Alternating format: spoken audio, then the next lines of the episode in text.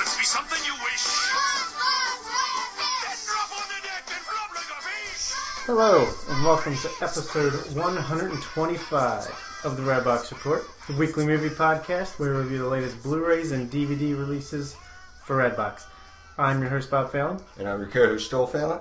and this week we're going to take a look at two very different sides of the movie coin. yeah. On one hand, we're going to start things off with a review of the kid-friendly, mother-approved SpongeBob, Sponge Out of Water. Yeah. And then we're going to turn to the dark side with Fifty Shades of Grey. And I do mean dark. Yeah. The darker shades of gray. Yes.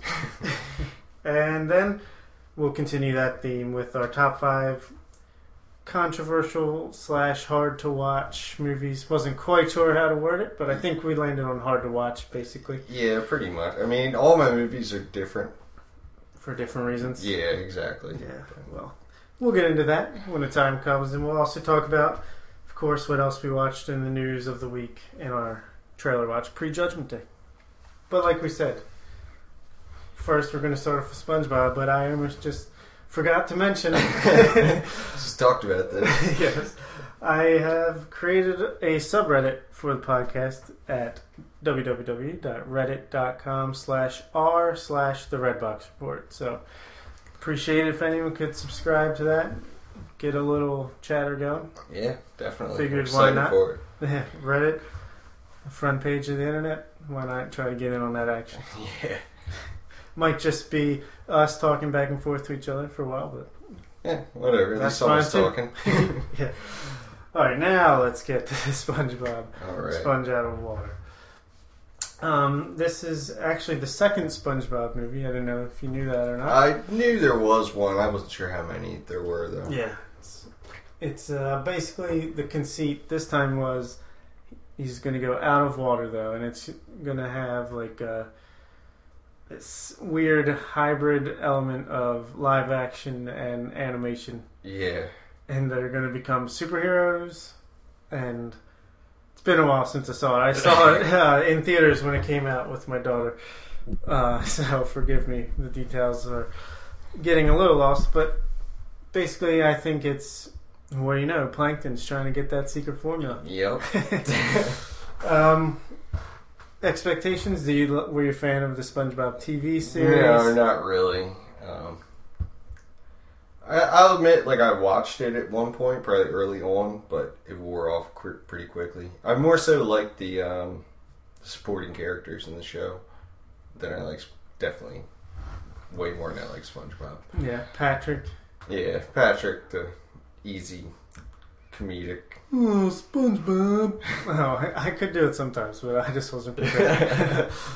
uh, and the Even uh, Mr. Crab is just yeah. so unbashingly greedy. yeah, and uh, Squidward. I think it's a good show. Um, I mean, as far as cartoons go, if it's between SpongeBob and like My Little Pony, or or I don't know, your generic, you know, Nick Jr. slash Cartoon Network, I probably would pick SpongeBob. yeah, I mean, its format worked. I mean, you can't argue with that. It's fast paced, witty.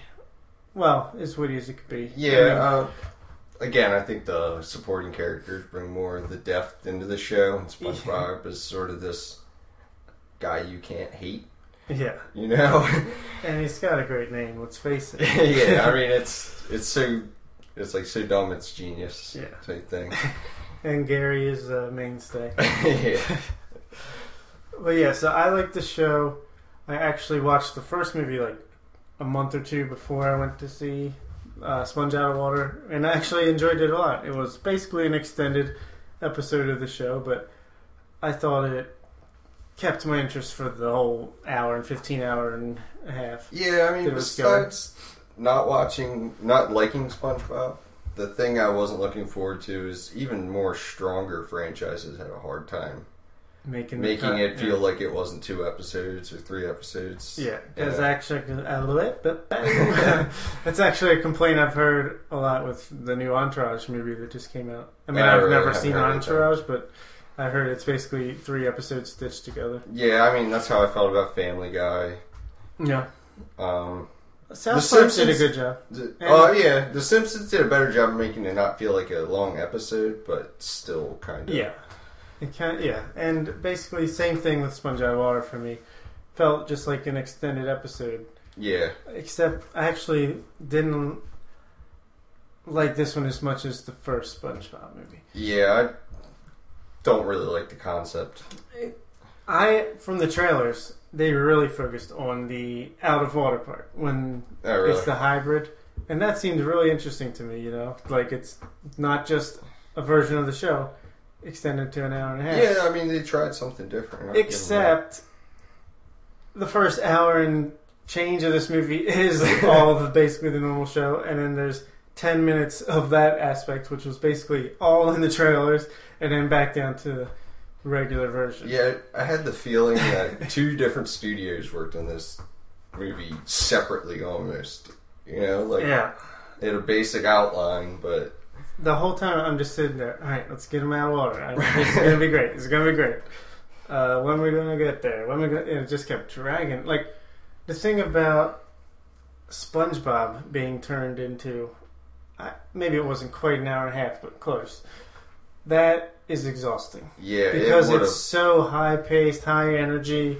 It's hard to keep that level. Yeah, It's good in a 20 minute burst on on the television, you know, yeah. with commercial breaks. to give yourself a breather. But when it's just straight like that, it I could maybe see how a very young child would be Yeah. glued to it, but even eight year olds, I feel like, would be a little burnt out from this movie. yeah. I mean, first fifteen minutes, I'm like, oh, this is clever. That was good. You know, I'm like, Yeah, I, I really enjoyed the beginning of the Yeah. movie, actually. And then it just they kept repeating like similar jokes, same type of things. Yeah, It it, started to get predictable. Like at first, absolutely. when it's like an attack, right? On yeah, plankton, and then like they're driving a plane, and just the way that. It, yeah, it kind of goes World War One or something Yeah. style. but then. It, it was funny the first few times, but then it kind of gets predictable because they keep going to the same well, Yeah, the same style. I thought they would have benefited from a new enemy or even bringing Black Plankton more into the fold or Yeah. something. I don't know. But I mean, I can't say that I didn't like it. I just got exhausted of it. And then actually, when they did get out of water, I thought it was a breath of fresh air. Except that I had seen all basically all of it in that trailer. And then like it was fine from there. I just wish they would have went out of water maybe a little sooner to get that breath of fresh air, catch your breath a little bit from the base, you know, the high paced. Yeah, I can appreciate the concept of the outer water, but I just don't think it worked out whatsoever. They just kind of blatantly bit off of whatever was popular at the moment. Superheroes, the Pixar Yeah, yeah, it wasn't world. great. I just thought, liked that it was something different. Yeah, I, and like I said, I like that idea, but I just don't think they ended up delivering, especially with it being so long ahead of time as the cartoon. Yeah, yeah, This movie would have benefited from shaving a half hour, hundred percent. yeah. Basically, could have just cut the out of water part and make it just a hour long TV movie episode. you know? Yeah, that probably would have worked out a little bit better. But yeah, I would agree with you. I did like the pigeons when they were out of water. They were yeah, pretty good.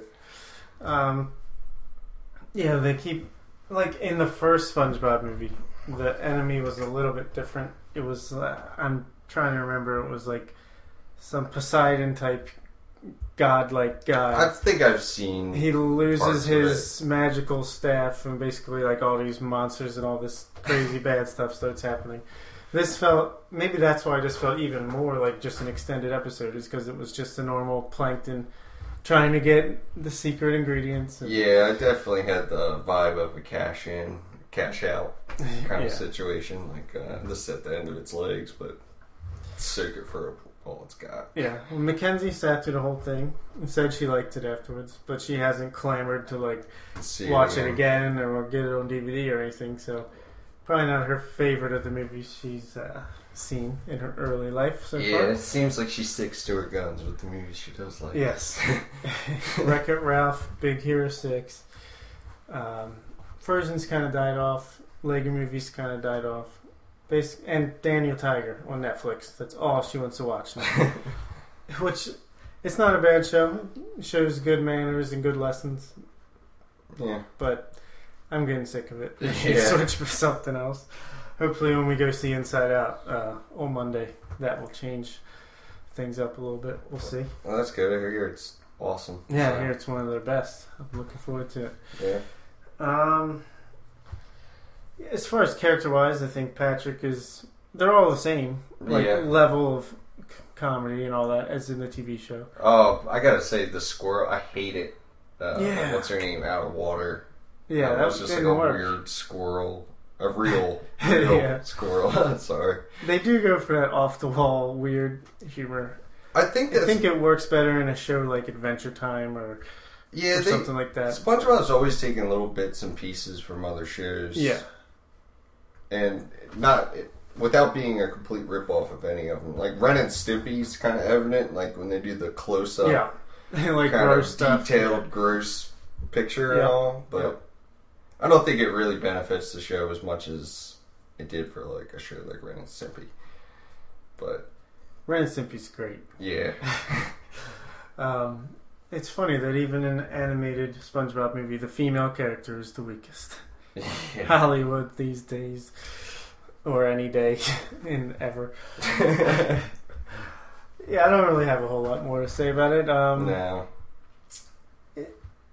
If it's on TV, I'd put it on. Like if Cartoon Network is running it, I'd, I'll toss it on. I mean, why not? yeah, A little bit. I I didn't enjoy this movie.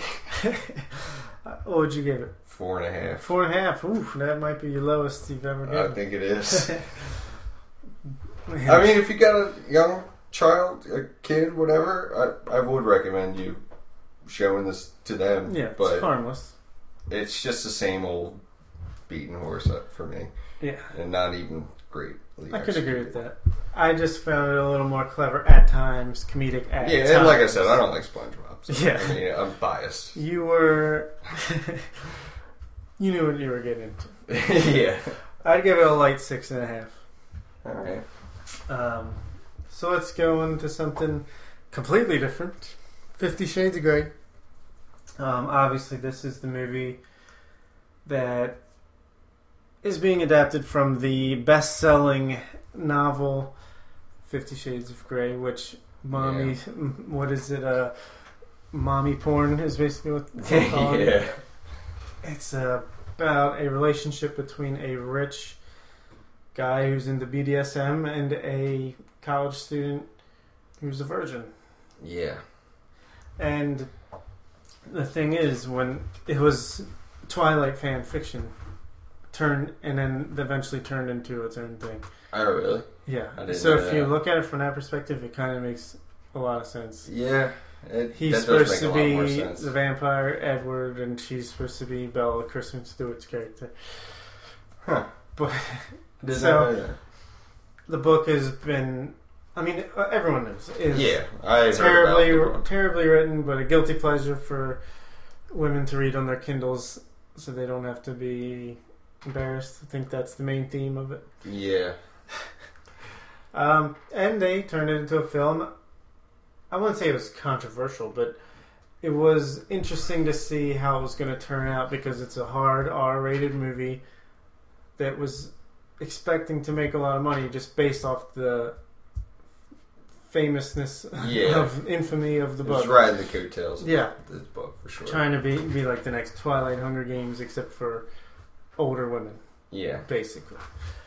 And it made a decent amount of money when it came out, enough to guarantee itself two more sequels. Jeez. Two more? Yep. Really? I think it's like Fifty Shades Darker and Fifty Shades Darkest. No, I don't. I don't know. The last one I forget. Um, but yeah, it's basically Christian Grey is the rich guy who he's so solemn and serious and dark, and then it's uh, Anastasia Steele who is just a virginal college student, goody goody naive. shoes. Yeah. What were your expectations? Um, well, I didn't really expect to love the movie because it it seems to be a cash grab to middle-aged women and want to feel bad but good about themselves for reading them. I don't know. You know what I mean? It's just Not exactly up our demographic Yeah, exactly. alley. I know all the girls went out and saw it.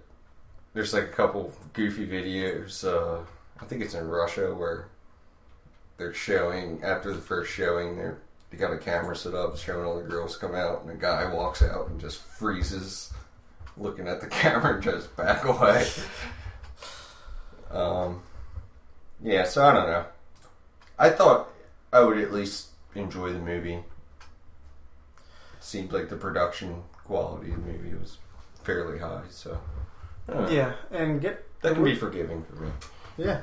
Um, Sam Taylor Johnson directed it. She's the wife, the older wife of Aaron Taylor Johnson, who it was Kick Ass and Quicksilver. Oh, okay. She directed Nowhere Boy, the John Lennon, or yeah, wasn't it John Lennon or one of the Beatles, uh, Yeah.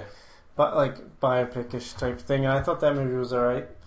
She's obviously got some skill behind the camera. Dakota Johnson plays Anastasia Steele. She, I liked her in Ben and Kate, a television show that only lasted one season. Thought she was pretty good in that. Never seen Jamie Dornan, but I know he was in uh, some kind of British um, like crime drama. Hmm.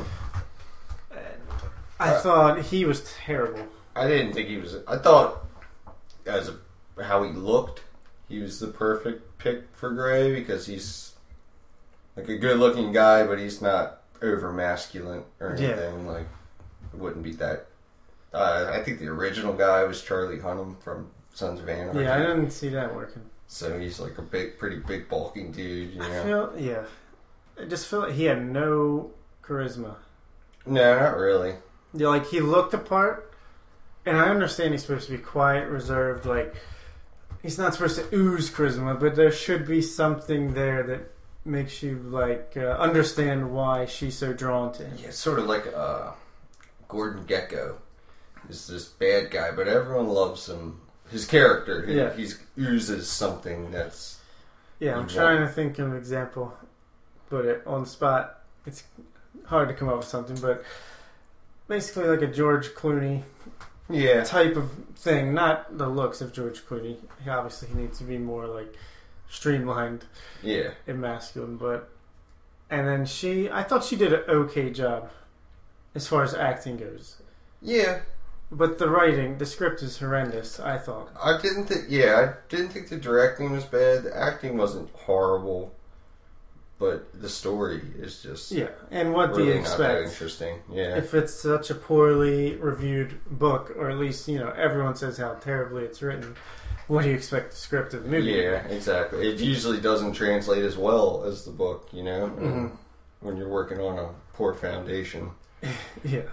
I think the stand. biggest fault of the movie is that there's no chemistry But There really isn't. They seem very these two awkward characters. together. Yeah, there's you could just you just know it when you're watching a movie. It's hard to explain, but like um, Emma Stone and Ryan Gosling in Crazy Stupid Love, or Ryan Gosling and anyone. Let's face it. but uh, there just was nothing there. They, you could just tell they were going through the motions. Everything was cold. And it makes sense when you hear that behind the scenes they hate each other. Really? Appa- I, yeah. I would, don't doubt that. Yeah, apparently But, I mean, they did not get along.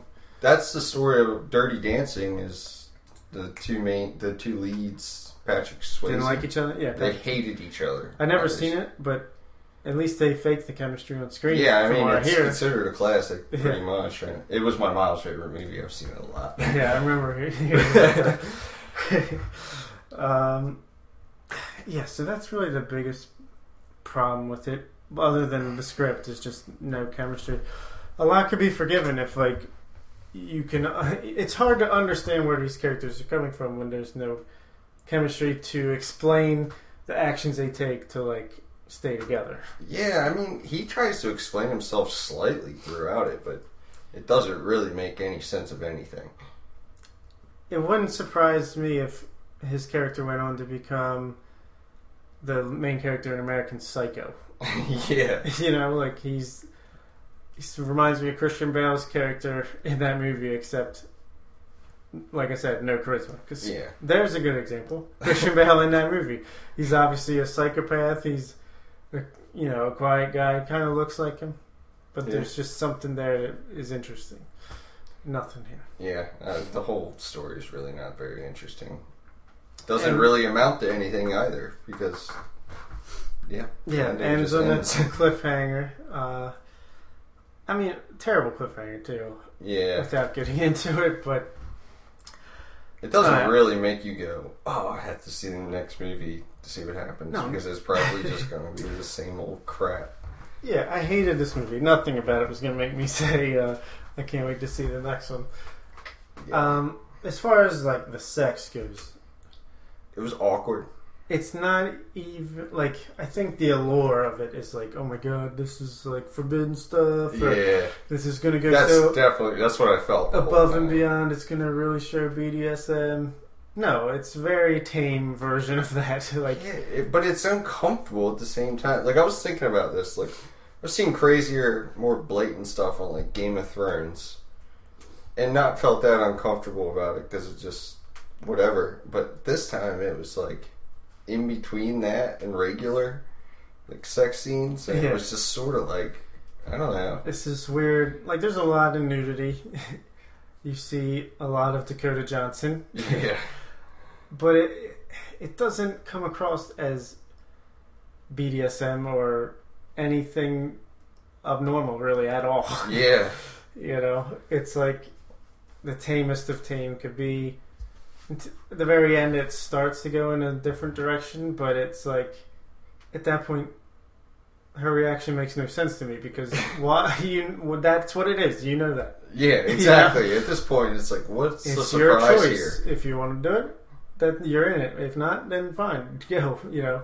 Yeah, I don't understand exactly her reaction at the end, but um, yeah, there's not much whipping or handcuffing.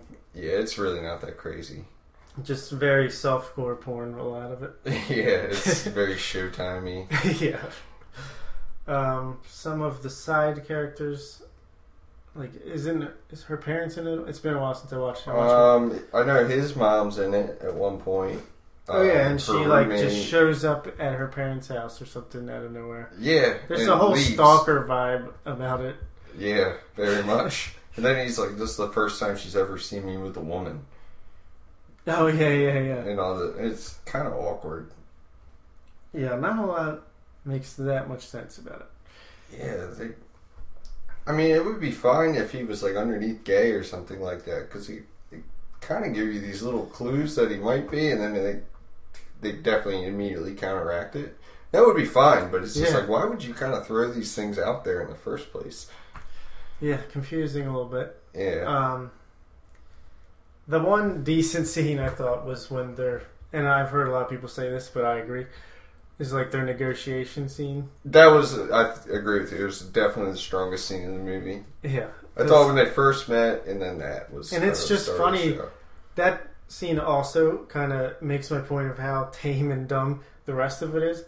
Because when I go down the thing, it's like, okay, no anal fisting, no way, no, and it's going through this stuff that's like pretty legit. Yeah. But then they don't even come close to showing or talking about that in any other scene.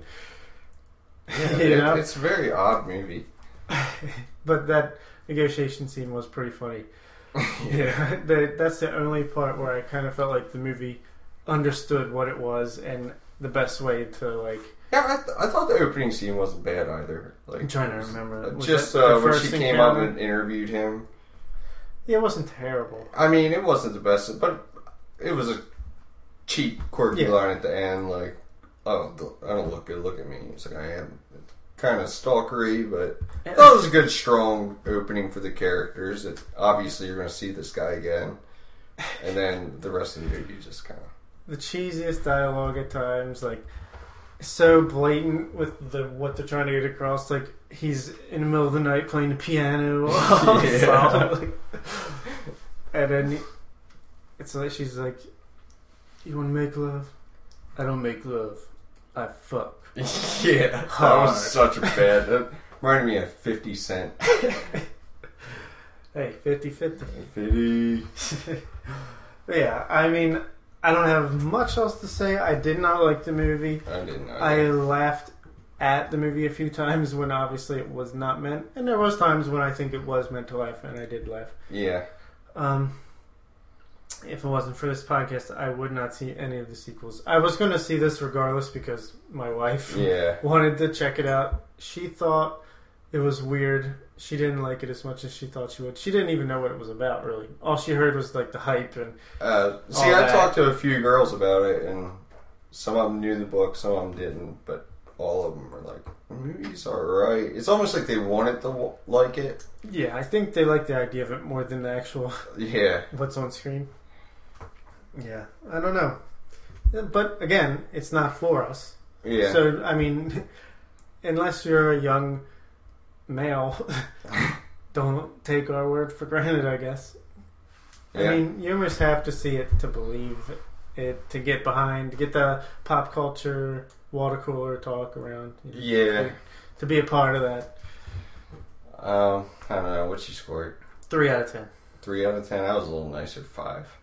Wow, you liked it better than SpongeBob. I did like this better than SpongeBob. I really did. That's fair. That's fair. Um, what, what what do you think?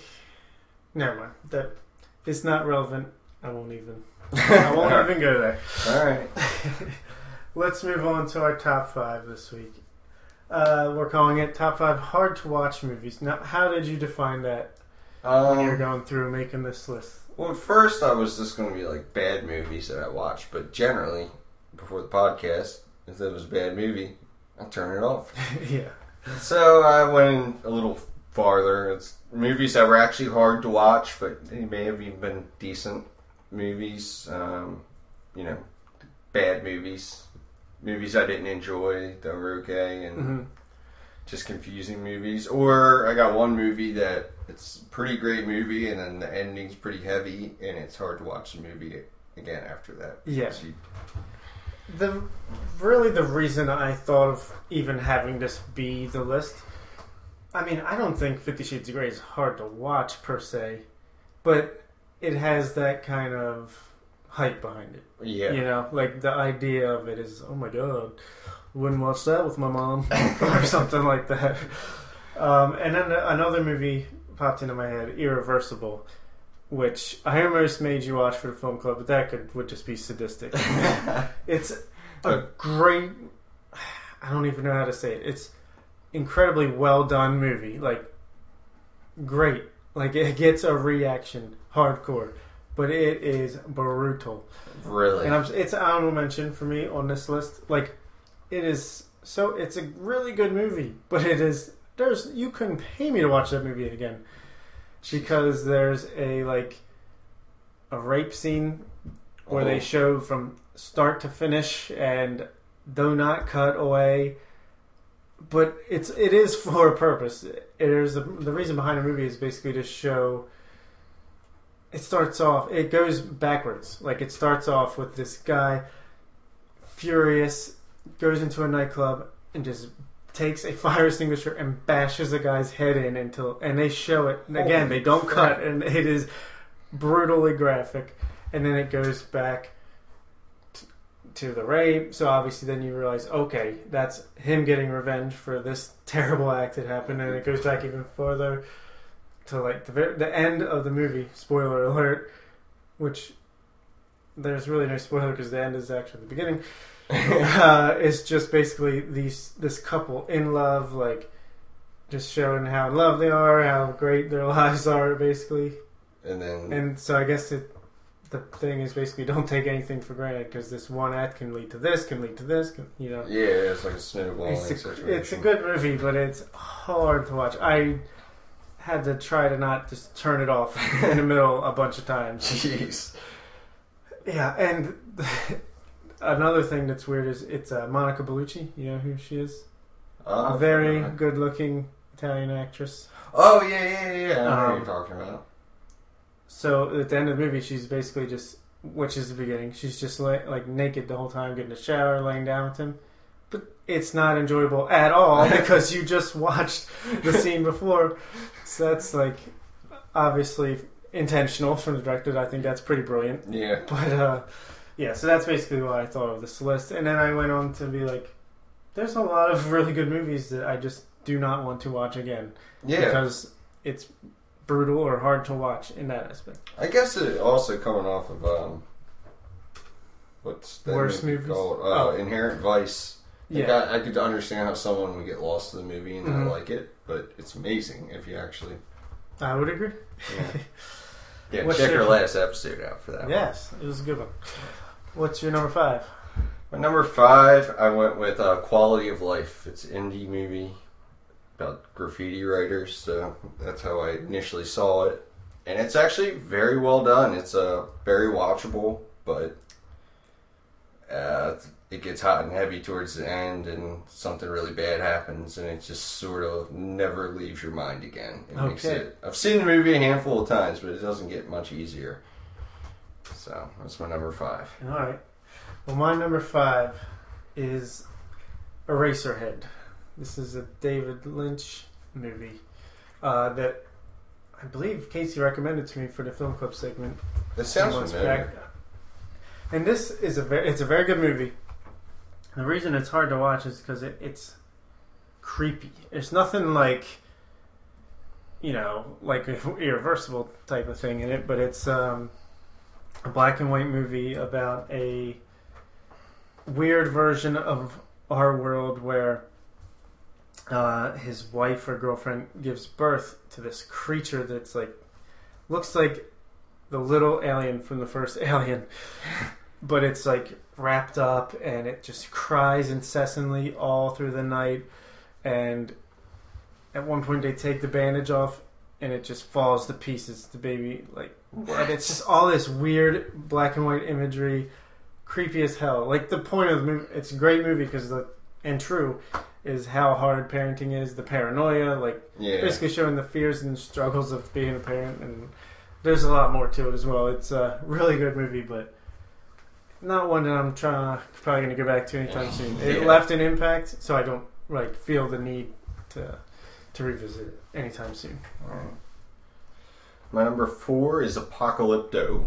I believe Mel Gibson. it's a good movie I. It's been a long time since I've seen a movie. I'm pretty fuzzy on what it was exactly about. I really liked it, but I mean, it's pretty much in a foreign language, yeah and which is good, but it's it's not the easiest movie to get through. It was pretty long. Um, yeah, I, I've only seen it all the way through one time. yeah i liked it i kind of agree it is kind of like it's a good movie but it's like almost a struggle to get through at the same time it's kind of weird for me Yeah. i felt that way Definitely. Uh, my number four is Old Boy, the original, The original. Japanese version. Did you ever see that? No, I haven't. Or, I'm sorry, I believe it's South Korean. My bad. Yeah. Um, wow. Again, this one's more a little closer to irreversible. Like there's some crazy sadistic stuff, but also some incredibly cool stuff. The twist at the very end is like throw up in your mouth, but at the same time, like amazing. It's kind of, kind of hard to explain. I don't want to spoil it. Um, but again, incredibly well made, awesome movie. Yeah, my uh, one of my brother's favorites. Yeah. Yeah, Which, which one, Dave? Dave. Yeah, I could see that. He's sick. yeah. What's your number three? Well, number three is Natural Born Killers. Okay. It's uh, I could say it's hard to watch, but probably for different reasons. I just Um, don't like it. I mean, I don't like it as much as other people. It's absolute. I can appreciate it, I guess, but no desire to watch it again. It's so weird. Yeah, It's almost like a music video spliced with a real movie. yeah, it's like the, a trip of a bad trip. And sometimes I like weird stuff like that. That just yeah, didn't, it didn't work for me. for me. Yeah, not at all. Yeah, But in the actual movie parts, Woody Harrelson is really good. yeah, But Absolutely. I just couldn't get past the other weird aspects of it. yeah. All right, my number three is American History X. I think it's pretty self-explanatory why that's hard to watch. Yeah. Um, uh, Edward Norton plays a Nazi slash ex-Nazi who goes to prison for like 12 years, I believe it is. Um, pretty horrific shit. for curb stomping Yeah. the guy. It, it's hard to watch because of that scene, the racism alone, just the whole aspect of it. You know, just the Nazis suck. I like how he is this weird anti. He's not even an anti-hero, really. He's just this No. very gray character. yeah, Because uh, even when he does that curb stomp, you can understand him getting back at him, but the reason he does Yeah. is over the top and nuts. yeah. And then redemption, Right. without getting into And it. And I too much. think, yeah, I mean, it's. I think it's a great movie. Uh, Sorry. uh, but I think it shows like the influences an older brother can have on a younger brother. Yeah. Like, there's a lot to it that uh, has a pretty good message behind it, behind all the bad stuff. yeah, it's just. It's hard. Yeah, exactly. What's your number two? My number two, um, I put SpongeBob, but I'm to put The Room on there. Because it's the worst movie I've ever seen in my entire life. That was hard to watch for you. Yes. That was one of the easiest watches. that was amazing. Definitely go back and listen to our Taken 3 review. I believe it's episode 123. That was a fun one. Yeah. we reviewed the ring. My number two is 12 Years a Slave. okay. Similar reasons to the other ones. Um, I think I, I even talked about it a few weeks ago and mentioned how I actually watched it twice, and that was a big mistake because it was incredibly hard to watch. Yeah. like the hanging scene and just again the whole idea behind it because it is so realistic and like well done that makes it all the harder Yeah, I still haven't seen it. It's definitely on my list, but it's Must a see. movie I gotta clear some Yeah. time and mental Yeah. space for. it's not one to just like throw on in the background when you're doing something else Yeah. but it is awesome All right. My number one is going to go to Pi. okay Uh, Darren Aronofsky's first film. It's shot in black and white. probably similar to like uh Eraserhead in that aspect some creepy imagery Yeah, very creepy imagery. It's uh, it's pretty cool. It's a decent movie, especially for it being so low budget and whatnot. But it is hard to get through. It's some tough scenes, and it's been a long time since I've seen it because of that. yeah I got it when I bought Requiem for a Dream on DVD. It came with Pi, and yeah, I I think, I actually since. I know I've seen I think I watched it over your house actually when I did see it I believe it. and I don't remember a whole lot. I just remember being weird, but It's well a lot made. of imagery rather than Yeah. like coherent plot. And Speaking of Requiem for Dream, I was going to put that on this list, but since I just put it on the last episode's list, I put it as an honorable mention because obviously the drug usage and the effects of that is hard to watch. Oh yeah, And the ass to ass, can never forget ass to ass. can't believe she did. It was a documentary that part. Yeah. My number one hard to watch movie, United '93. I've saw this on some other lists. Yeah, I've I haven't watched it. It's a top 10 movie of all time for me. It's an incredible movie. I think the reasons why it's hard to watch are pretty obvious. Yeah, It is detailing the flight during the 9 11 uh, fiasco that actually landed in an open field, and it shows how that happened and super realistic. Su- I'm not a huge, like, yay America woohoo guy, but it, this movie really gets your patriotism going in a good way, not in like a contrived like yeah, um, Mark Wahlberg way. human way. yeah, awesome like unknown actors at the time. I haven't watched it in a while, but I hear there's some noticeable guys Okay. if you go back. But at the time, didn't know any of the actors, and that was perfect for the role. And Yeah, heartbreaking movie, hard to watch movie, but an excellent movie. Directed by the guy who did all the Bourne movies and uh, Captain Phillips, Oh, and you okay. can tell just based on like the handheld aspects at times and the freneticness of it. nice. Awesome movie. Any honorable mentions? Yeah, uh, I mean, these movies could have easily been on my list, but uh, SpongeBob, obviously. Uh, Clockwork Orange. Yeah, that's a good one. I don't know if I've ever even seen that all the way through. Uh, It more is tougher. from Reputation. Uh, Human Centipede. I'm ashamed to say I have seen. Yeah, I've seen it. Uh, actually, that was another one of the movies that kind of inspired this list. Really? Yeah. Um, I the first one I haven't seen the second one, which I hear is I, not no, I is like what you think the first one actually is. I thought the first one was okay, actually. it. Yeah, it was definitely better than I expected. It was just, Effectively horror at times.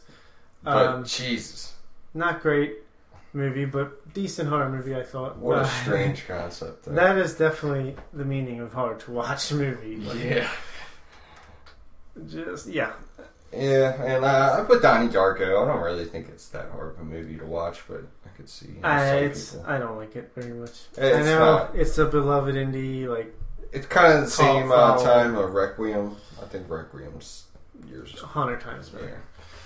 Yeah. All right, I have Kill List, a horror, one of the best horror movies I think ever made. Uh, Hmm. I didn't put it on my list because not all of it is hard to watch. It's mainly just the last half an hour. Okay. But man, that last half an hour is insane. This you have to see this movie. It's a British movie. It starts off as a, like a relationship drama, and it's really good at being that. And then in the middle, it kind of turns into this like thriller, crime, detective type of deal, Jeez. action movie, and it's really good at being that. The last half an hour is just pure insane horror, and it is amazingly good at that. Wow. Yeah, so definitely one I would strongly recommend. Definitely. Also have Blue Valentine. This I is- haven't actually watched this. I love it. It's a dark movie. Uh, Ryan Gosling and Michelle Williams. It's a movie they filmed weirdly. Like they filmed one the beginning when they're skinny and a happy couple. Six weeks later, they film all the part where they made them gain weight, Oh, and then, really? like the years later when the marriage is not doing good at all, and then the movie like splices all that together to create one movie. Same guy that made uh, Place Beyond the Pines. Oh, okay. Uh, really well done, I thought. Definitely depressing, but really good. Mysterious Skin is a Joseph Gordon-Levitt movie about a kid who was uh, sexually abused as a child and how he grew up kind of fucked up. Jeez. Hard to watch. Good movie though. Yeah. And Kids, we talked about I think, Yeah. recently. That's hard to watch. Uh, yeah, that's about it. Yeah. So pretty good list. yeah. Um, what else did you watch this week? Anything that was easy to watch? Um, I kind of revisited a few movies. I've been watching Trailer Park Boys again, which Okay, is I can't get into it. one of my favorites. I think it's hilarious. I can see why some people. It, it's kind of weirdly polarizing how people hate it or love it, Yeah. but it's just I don't know. It kind I'm into goofy stuff like that. Um, I hear you. I watched uh, The Great Escape. Okay, I saw that on Netflix. I actually added it to my Netflix queue. It's pretty good for an older movie. Um, Here it is, yeah. Uh, it doesn't really hold up quite as well as I remembered it. It's got a lot of great actors in it. Yeah, but I mean, just for that, it's it's kind of on par with. You ever seen Escape from Alcatraz? Yep. Yeah, kind of along the lines of that, but POW World War II. Gotcha, gotcha. Cool. Um, I watched a documentary that I received from Magnolia Pictures. Thank you very much, by the way. Thank you. uh, the Wrecking Crew. It's basically about the music, um, music scene in the '60s and '70s with uh, the guy that Al Pacino played in that movie. Let me look it up real quick. But uh, it's like they're known for the wall of sound and um, basically it just shows how these producers and backup singers were really a key cog behind so many of the best music at that time like uh, Okay. beach boys and a lot a lot of great songs that you would recognize 100% um, it's the guy is son of a bee sting. I can't find out. The guy went to jail for like killing somebody. Oh boy, Oh, I think I know what you're talking about. I don't know what his name is though. I'm going to keep looking it up. But um, it was a it was a decent documentary. It actually was made in 2008, but it's just now getting this release Oh, really? nowadays, and um, it, it just was okay for me. It felt dated. You could tell it was old. Yeah. Like the interviews with Dick Clark before he had anything wrong with him, and uh, uh, yeah. Cher when she still looked like Cher, and yeah. I mean it was okay. It was semi interesting to me. It just was just basically by the books and documentaries. Um, I do like documentaries, but for me it's like a horror, the horror genre where the good ones are really good, but then there's a lot of just Yeah. mediocre. I, that's I agree with you. hard to distinguish between each other because they're just like you know by the numbers. I think they've just changed so much in like the last ten years. It used to be everyone had a, a very clear structure, you know, yeah, and so many. like National Geographic kind of style. You Yeah. know what I mean? But now it's So, and it just depends on the subject matter, really. yeah, when some documentaries, if they're really well made, the best ones, it doesn't matter what the, subject is. The director can make it interesting Exactly. no matter what. But for all these generic ones, it really depends on the interest you have in the subject matter. And I had a little bit. I mean, it was cool, especially in the beginning, hearing all the music and just some of the stories behind it. But then it kind of just I was like, yeah, I get it at a certain point. yeah. It was interesting. Six out of ten, I would give it. I'm still trying to find out. Kind of reminds me of uh, watching Before the, I even- Festival Express. Phil Spector is. The, Oh yeah, why didn't? I remembered it right before I. but yeah, decent movie. nice. I also watched Bound, the Wachowskis' first movie, directorial debut. Oh okay. It's like a sexual thriller, sexual crime thriller, uh, to go along with the theme of Fifty Shades of Grey.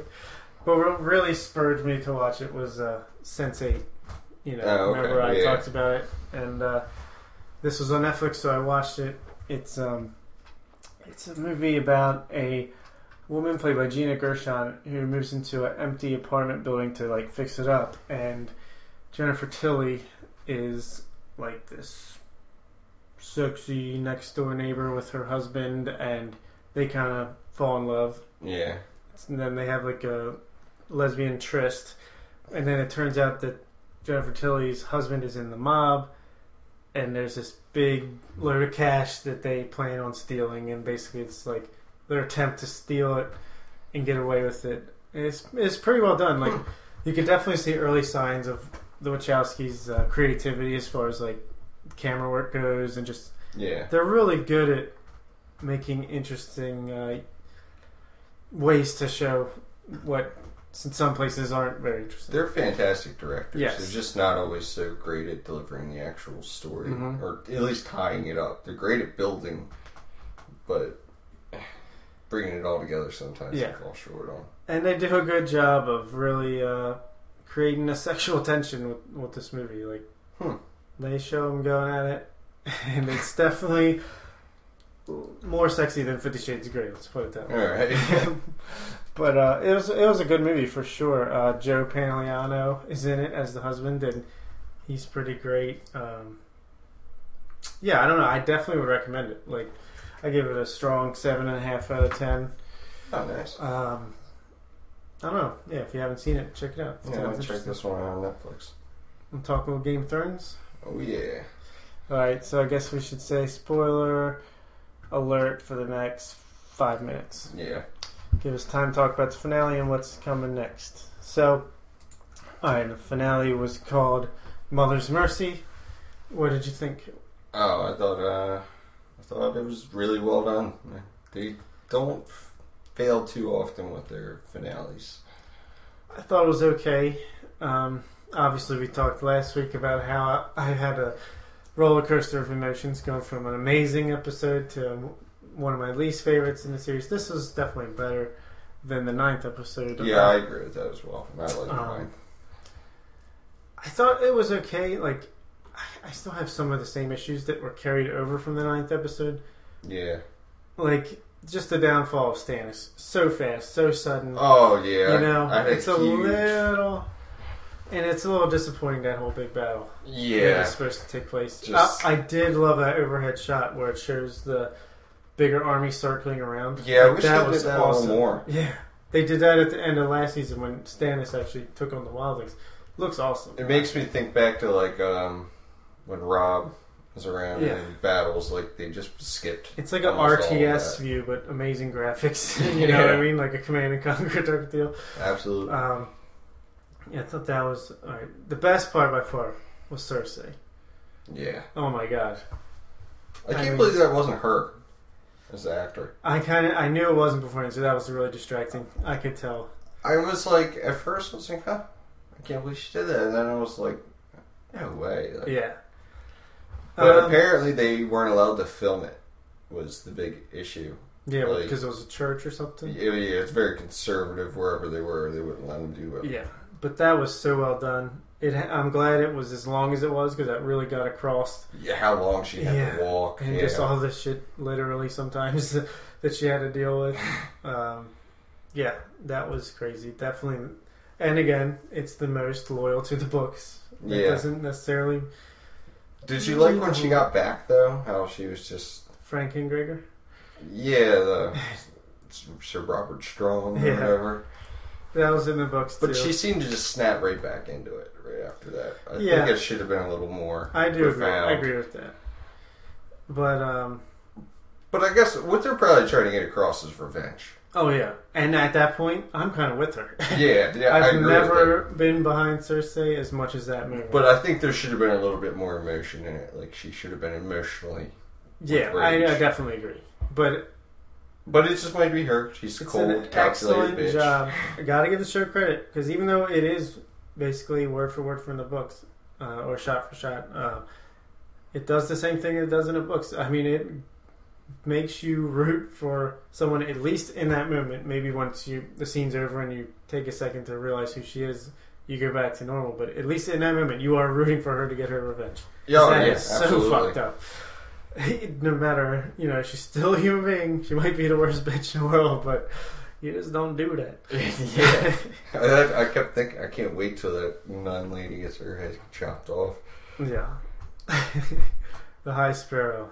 Yeah. He's such an obnoxious character. For Yeah, me. but a great acting job. Oh yeah, absolutely. He did a great job. It's just kind of pretentious, I guess. Yeah. Uh, the Arya stuff. I actually thought. I remember I complained. I still have the same complaint that it's a little hammering the nail on the head repeatedly about Yeah. how bad of a guy he is. He sees it hitting the girls, but it was awesome when she killed him. Oh yeah. And the way she I, I like how she, since she plays the game of faces, Yeah. she gets hit, doesn't move. Talk about brutal though. Stab his eyes out. Da, da, da. Holy crap! I would Just- not want to be on her list. That was awesome. Uh, and it ends the same way as it did. Or it goes a little bit farther than books, but she's blind because she's punished. So does the thing happen with the other um, faceless man That the one drinks like poison or I can't remember because Jaqen H'ghar is not there in the books. Oh, okay. That's added because you know they want to simplify it a little bit. Yeah, that's just sort of more of a. I thought it was pretty cool. Whether it made sense or not, I don't know, but I thought it was pretty cool. Yeah, I, I think it's sort of one of those things that's not supposed to be concrete and yeah, yeah, yeah. complete sense. You no know? doubt. Uh, let's see. Dorne still sucks.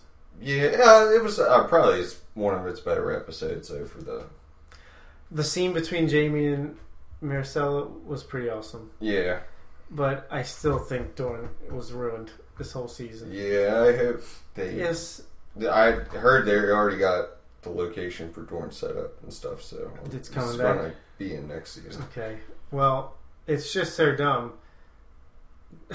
Dorne's only heir to his throne is on that boat.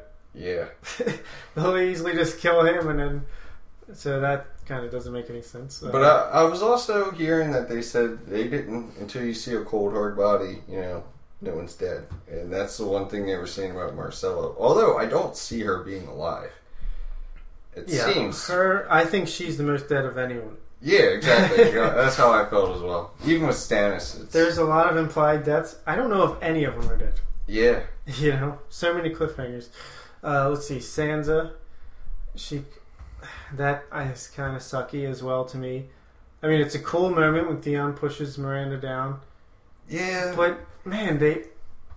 I just don't know why they put themselves in this position with Sansa, where she was starting to become more empowered because of all, everything she's been through, and then boom, she's a victim this whole season. Yeah, it's the it's the same old thing. It's like Sansa's been set up to have a good season since And then yeah, almost the beginning, and it's never happened. and they jump off the thing. I'm pretty sure they're fine.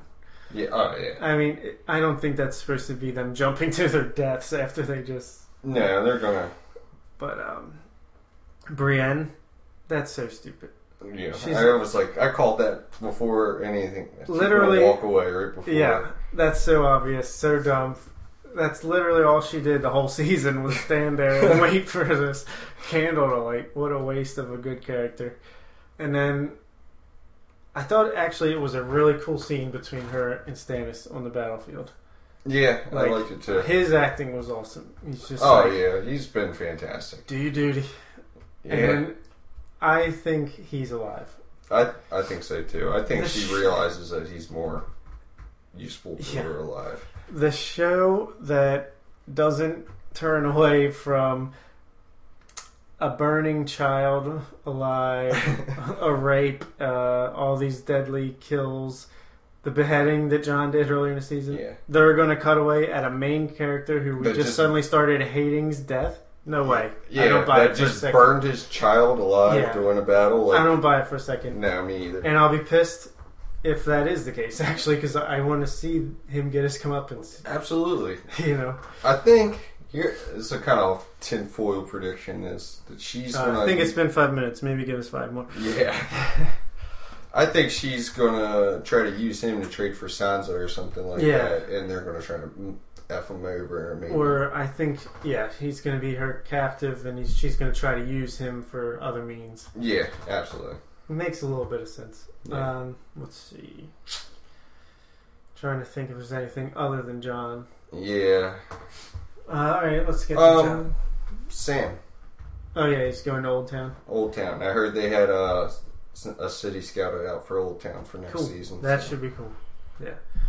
What, uh, where do you think they would like an Italian place or something like that? Yeah, Supposed to be old but kind of sophisticated. I kind of picture it in my head as like a lot of green, like a lot like beautiful vistas, but with these old stone buildings. Yeah, from what I understand, is Oldtown is sort of the most different city Yeah, from I can't. rest. But anyway, now we can get to Sam or not Sam, Johnny boy. Johnny. Yeah, he is dead. And I do believe he's dead. But I do believe he's coming back from the dead. That's probably Um, the best way to put it. I don't. I was pretty disappointed in how that scene came about. It just seems so dumb that he walks right in, lets them stab one after another, just stands there in the meantime. Yeah, In the books, it's way more create like chaotic. Like there's Ghost is trying to protect him, but there's other men that are like keeping him at bay. One one is trying. The giant is trying to do something. He's fighting like three people at once, and Oh, really? and they're like boom for the watch, boom for the watch, and Ooh. so stupid that Olly is the kill shot, Yeah, he's the only one that cries. and he's the created character that doesn't exist in the books. Yeah. he, uh, I feel like they just so predictable. Every time they show him, he just shoots daggers at Jon. Yeah, it's. Oh, I didn't like that. I liked how they used Benjen as. that was a pretty awesome troll job. Yeah, for real, showing him in the beginning. yeah, I thought, wow, he's coming back. This is awesome. Yeah, I thought it was going to be another one of those clues they show you in the show that they didn't Yeah. give you in the book Yeah. quite much. Um, that was pretty good. yeah. I can't But- believe I fell for it for so long, though. That I should have known that was going to happen. Even. When he said Benjen, I was like, no way, Benjen's going to be in it. And then as soon as he got outside, I was like, oh, oh no. it's not good. yeah, um, the reason they kill him in the books is way better too. really? Because the reason they're killing him here, why'd they even let him in if they're just going to kill him two days later? Yeah, sure. The only reason they're killing him is because he brought the wildlings over. In the books, that's fine. They hate it, but it's not treasonous. The reason they kill him is because he gets a letter from Ramsay saying, "We've killed Stannis and his army, and we have your sister Arya um, held captive." And he's like, "Screw Uh, this! Let's go. We're going for Winterfell." And that's why they kill him because he's breaking his vows and he's going to ruin their chance at protecting the realm. Well, I can see why the show did that then, because I think they want to keep him tied to Robb and Eddard, where like they have this bad habit of being so honorable that Yeah, it kills him. yeah. Yeah, but. He's got to be. He's got to come back. And matter- if he's I don't going to be a believe great that- hero, No, there, I don't care what the actor, what the people say. Nothing is ever going to make me believe that he's not coming back. Because why else would they have Melisandre show up two seconds yeah, that's way too. Why else would they have Sam saying two episodes earlier, "Oh, don't worry, Jon always comes back." Yeah, and And why would they even have showed the Brotherhood in the back? why would they al- allude so much to his parentage and how big a reveal that's going to be, and how he's, you know, he's set up to be the only opposition to the White Walkers, and Yeah, It's just way too much. And from would what be I underst- terrible, terrible storytelling if he's dead forever. without a Catelyn coming back, they said showing the Brotherhood without banners before, and the resurrection thing doesn't really make Yeah. much sense at all to the rest. Yep. And basically, the show is now caught up to the books, so we can all speculate together Yeah, as to what's going to happen. they I- say that uh, the next book should be out before the season, but I I think so too. I hundred. I am on this conspiracy theory that they're in cahoots. You think? That they did it on purpose, because it's uncharacteristic of them to have so many cliffhangers of negative things. Yeah, that's true. Um, I feel like this is basically they, them saying, "All right, George, here we're going to leave it right where your books ended. You release your next book right before our next season. You get sales bec- because of how popular we are, and then we'll get more viewers Yeah, based off the popular. Like they can help each other out in that way. absolutely. I am. I ha- I have an even crazier conspiracy theory that, that he's actually been done the sixth book for a while, and he's working hard to finish the last book so that he can release the sixth book right before the sixth season and the last book right before the last season. Do you think they're actually going to just do seven though? I do, and I think it's a mistake, but I do, I do, I do think that. Yeah. It's it is interesting. I mean, every they said every character signed a contract to the seventh season. Yeah. even Joffrey. Like, Yeah, in case they want to. yeah. So that's All interesting. right, we said we were going to rate this season out of ten. Let's do it. All right, it's tough. I'll, One? I'll start it. All right, all right. All right. It's my least favorite of the series. I've made no bones about that. Uh, I would give it a seven out of ten. I can't go lower than that because Hardhome is one of the best episodes ever. Yeah, And the first half of the season, while slow, was pretty well done. I felt like for Yeah, the for the most part. yeah.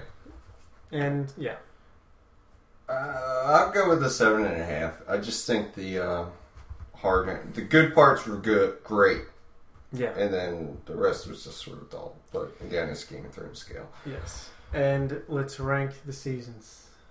All right. What are we on? This is the fifth season. All right.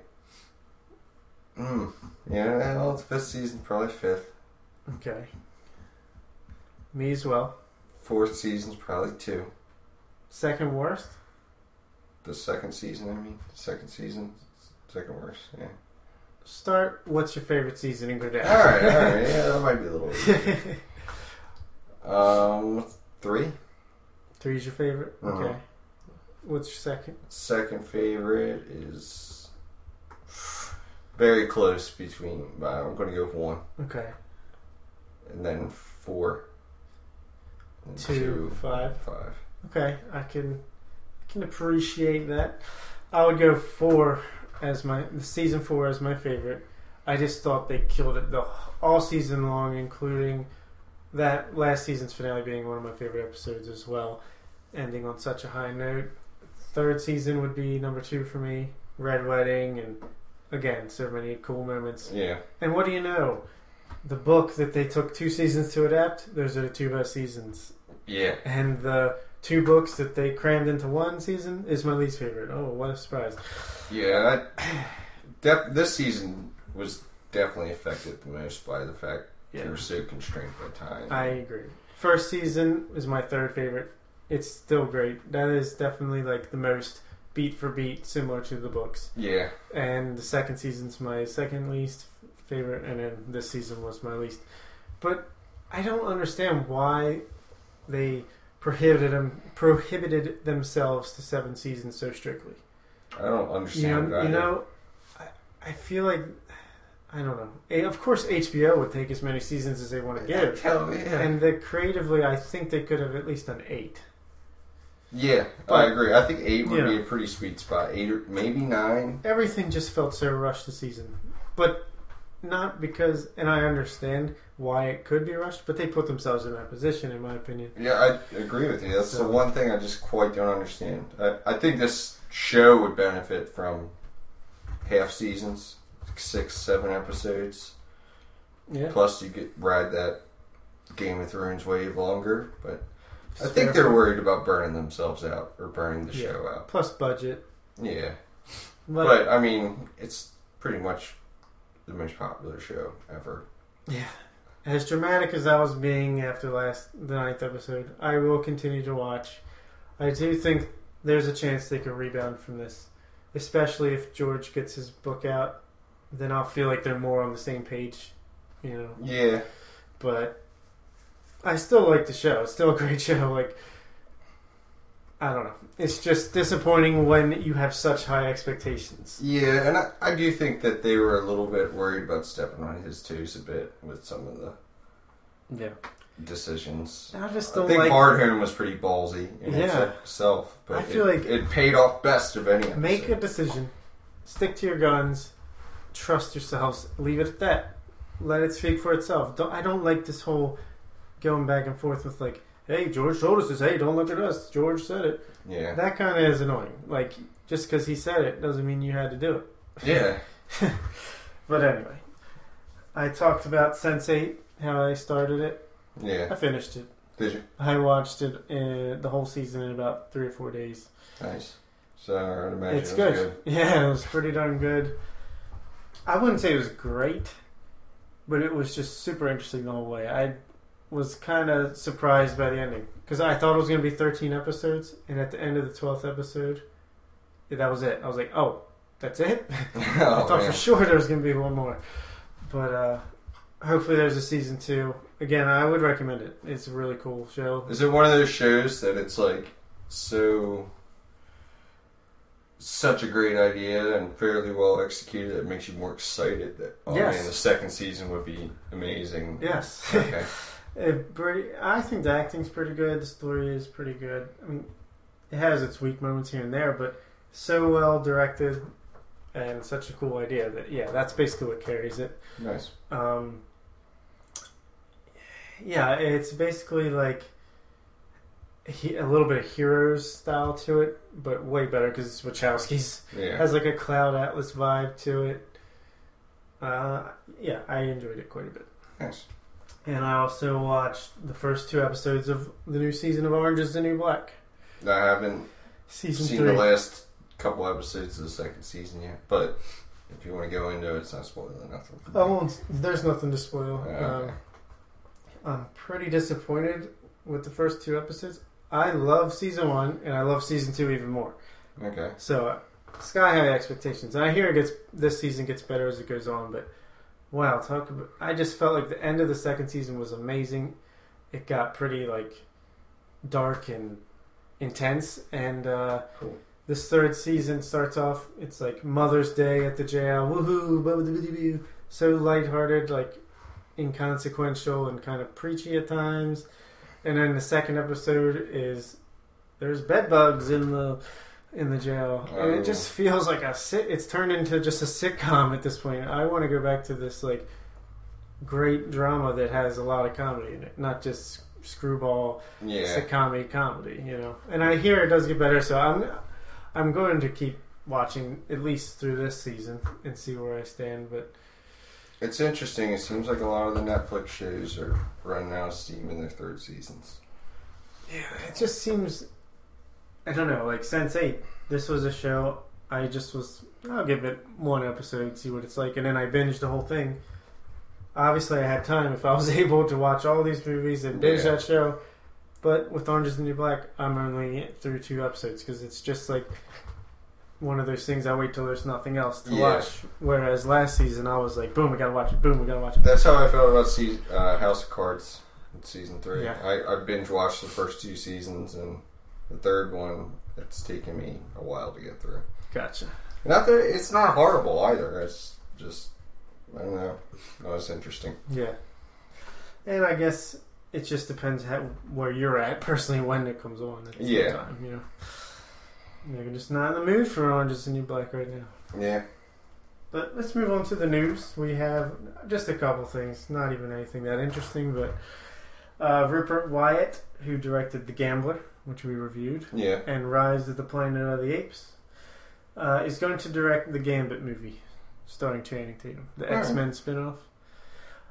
The It's Gambler has me worried, but it's not that kind of movie, and I did like Rise of the Planet of the Apes, and that seems more along the lines of it. So I'll watch it. I like Gambit's a cool character, Oh yeah. I, I always like Gambit. and I love Channing Tatum. Channing Tatum's probably a good pick for him. Yeah. So uh, interesting. We'll see.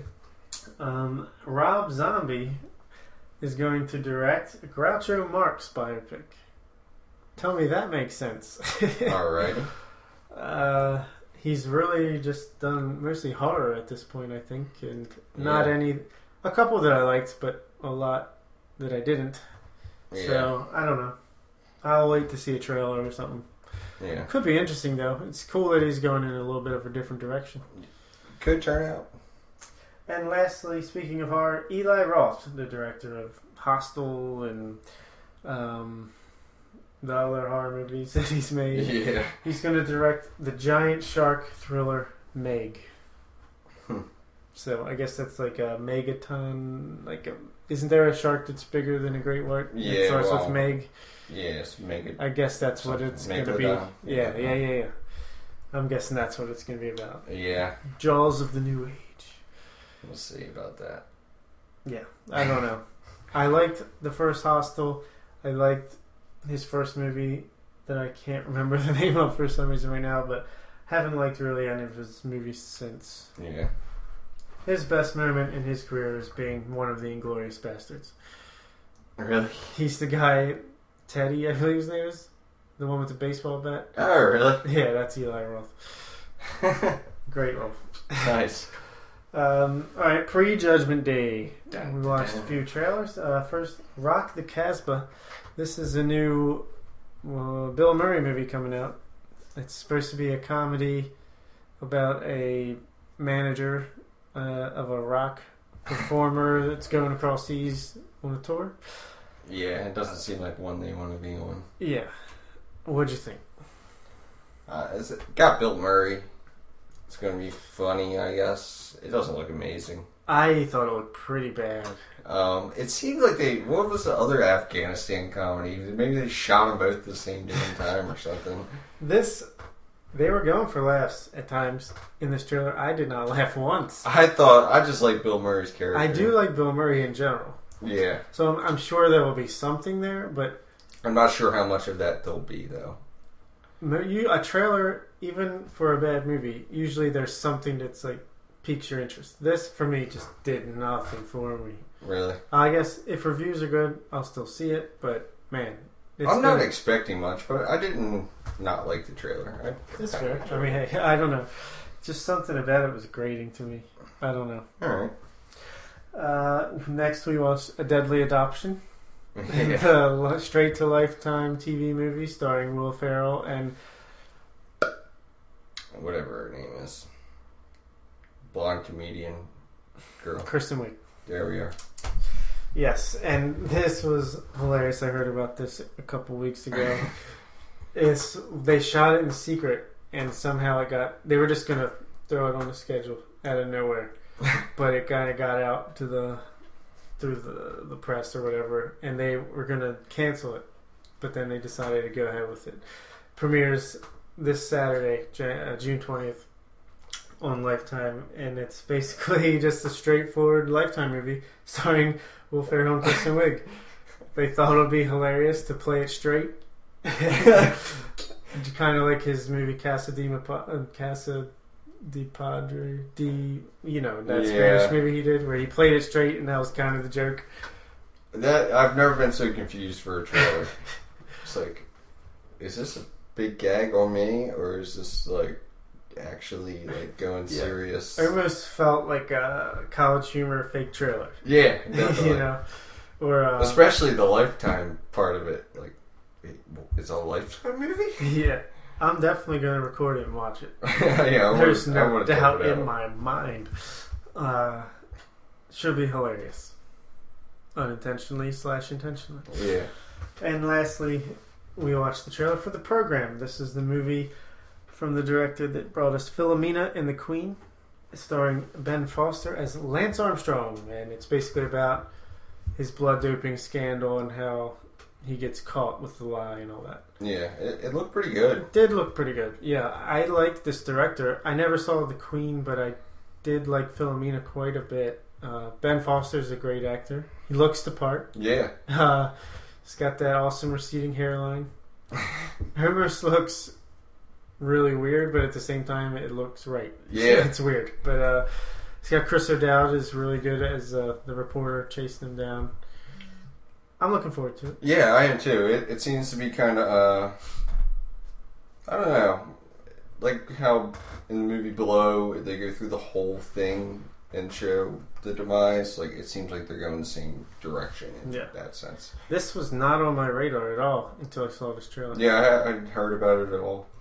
I figured there would be a movie about him at some point, but I, I remember thought it'd be hard for them to do it actually about him in the bad part. Yeah. There was a documentary last year called the, the Armstrong Lie, which I heard was decent. Hmm. Which actually is interviews with him, and he's lying to this director, and then when everything breaks out, he finally has to come clean. So that I might want to check that. Maybe I'll do like a double feature Yeah. the, That might be cool. the movie. Um, all right. Well, in theaters a couple weeks ago, wasn't a huge week at the box office, but Spy, your movie, Yeah. first place, 20, 29 million. Oh, Uh, good reviews, 95% on Rotten Tomatoes. So nice. might not make a ton, but you're going to keep most of it. Uh, my movie, Insidious Chapter 3, came out.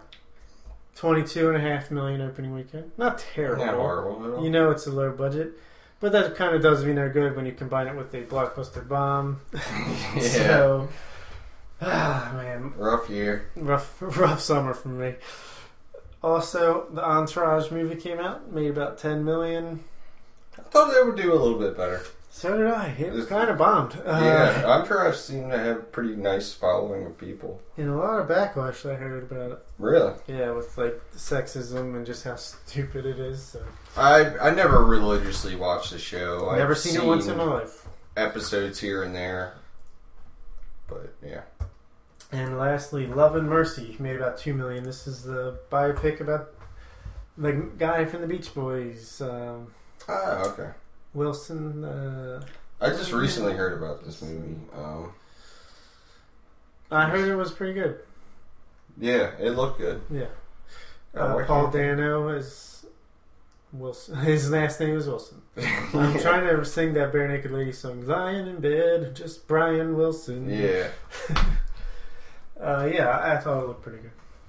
And on Redbox, next we'll be reviewing Blackhat, starring Chris Hemsworth, directed by Michael Mann, and we will be doing our top five hacker movies. And for the film club, we'll be talking about Sneakers, the early '90s hacker movie, so Yeah. to speak. Also coming out on Redbox, The Duff. This is the the dumb, ugly, fat friend, I believe, is the abbreviation Um, a comedy, indie comedy, which I actually heard surprisingly decent things about. So Huh. I might check it out somewhere down the line. Project Almanac, this sci-fi thriller I've about heard time travel, I believe. Uh, Um, didn't get great reviews, so I like the idea of time travel and stuff, but I've never seen a movie that does it decent or justice at least. have you seen Primer? Um, no. See Primer. Okay. It's I don't love the movie, but it is the most realistic take you will ever get on a Nice. time travel movie. Yeah, indie movie. Um, and Serena comes out, starring Bradley Cooper and Jennifer Lawrence. Why am we reviewing that? Because it was like such a low, limited release movie that didn't get great reviews or buzz. Huh. So I don't know. Wasn't. I thought Blackhat would be a little more interesting to talk about. Yeah. Time will tell if I was right in our next episode. But as always, thanks for listening. Don't forget to subscribe to our Reddit page. Um, I'll try to link it up into the show notes. And as always, you could shoot us an email, the Redbox Report at yahoo.com. Follow us on Twitter at the Redbox Report. I'm personally on Twitter at the Oriole Report. And I'm on Twitter at the RBR Joel. Like us on Facebook, subscribe, rate, and review us on iTunes. You can find us on Stitcher and on Letterboxd. I am at the Oriole Report. And as always, Thanks for listening. See you next time.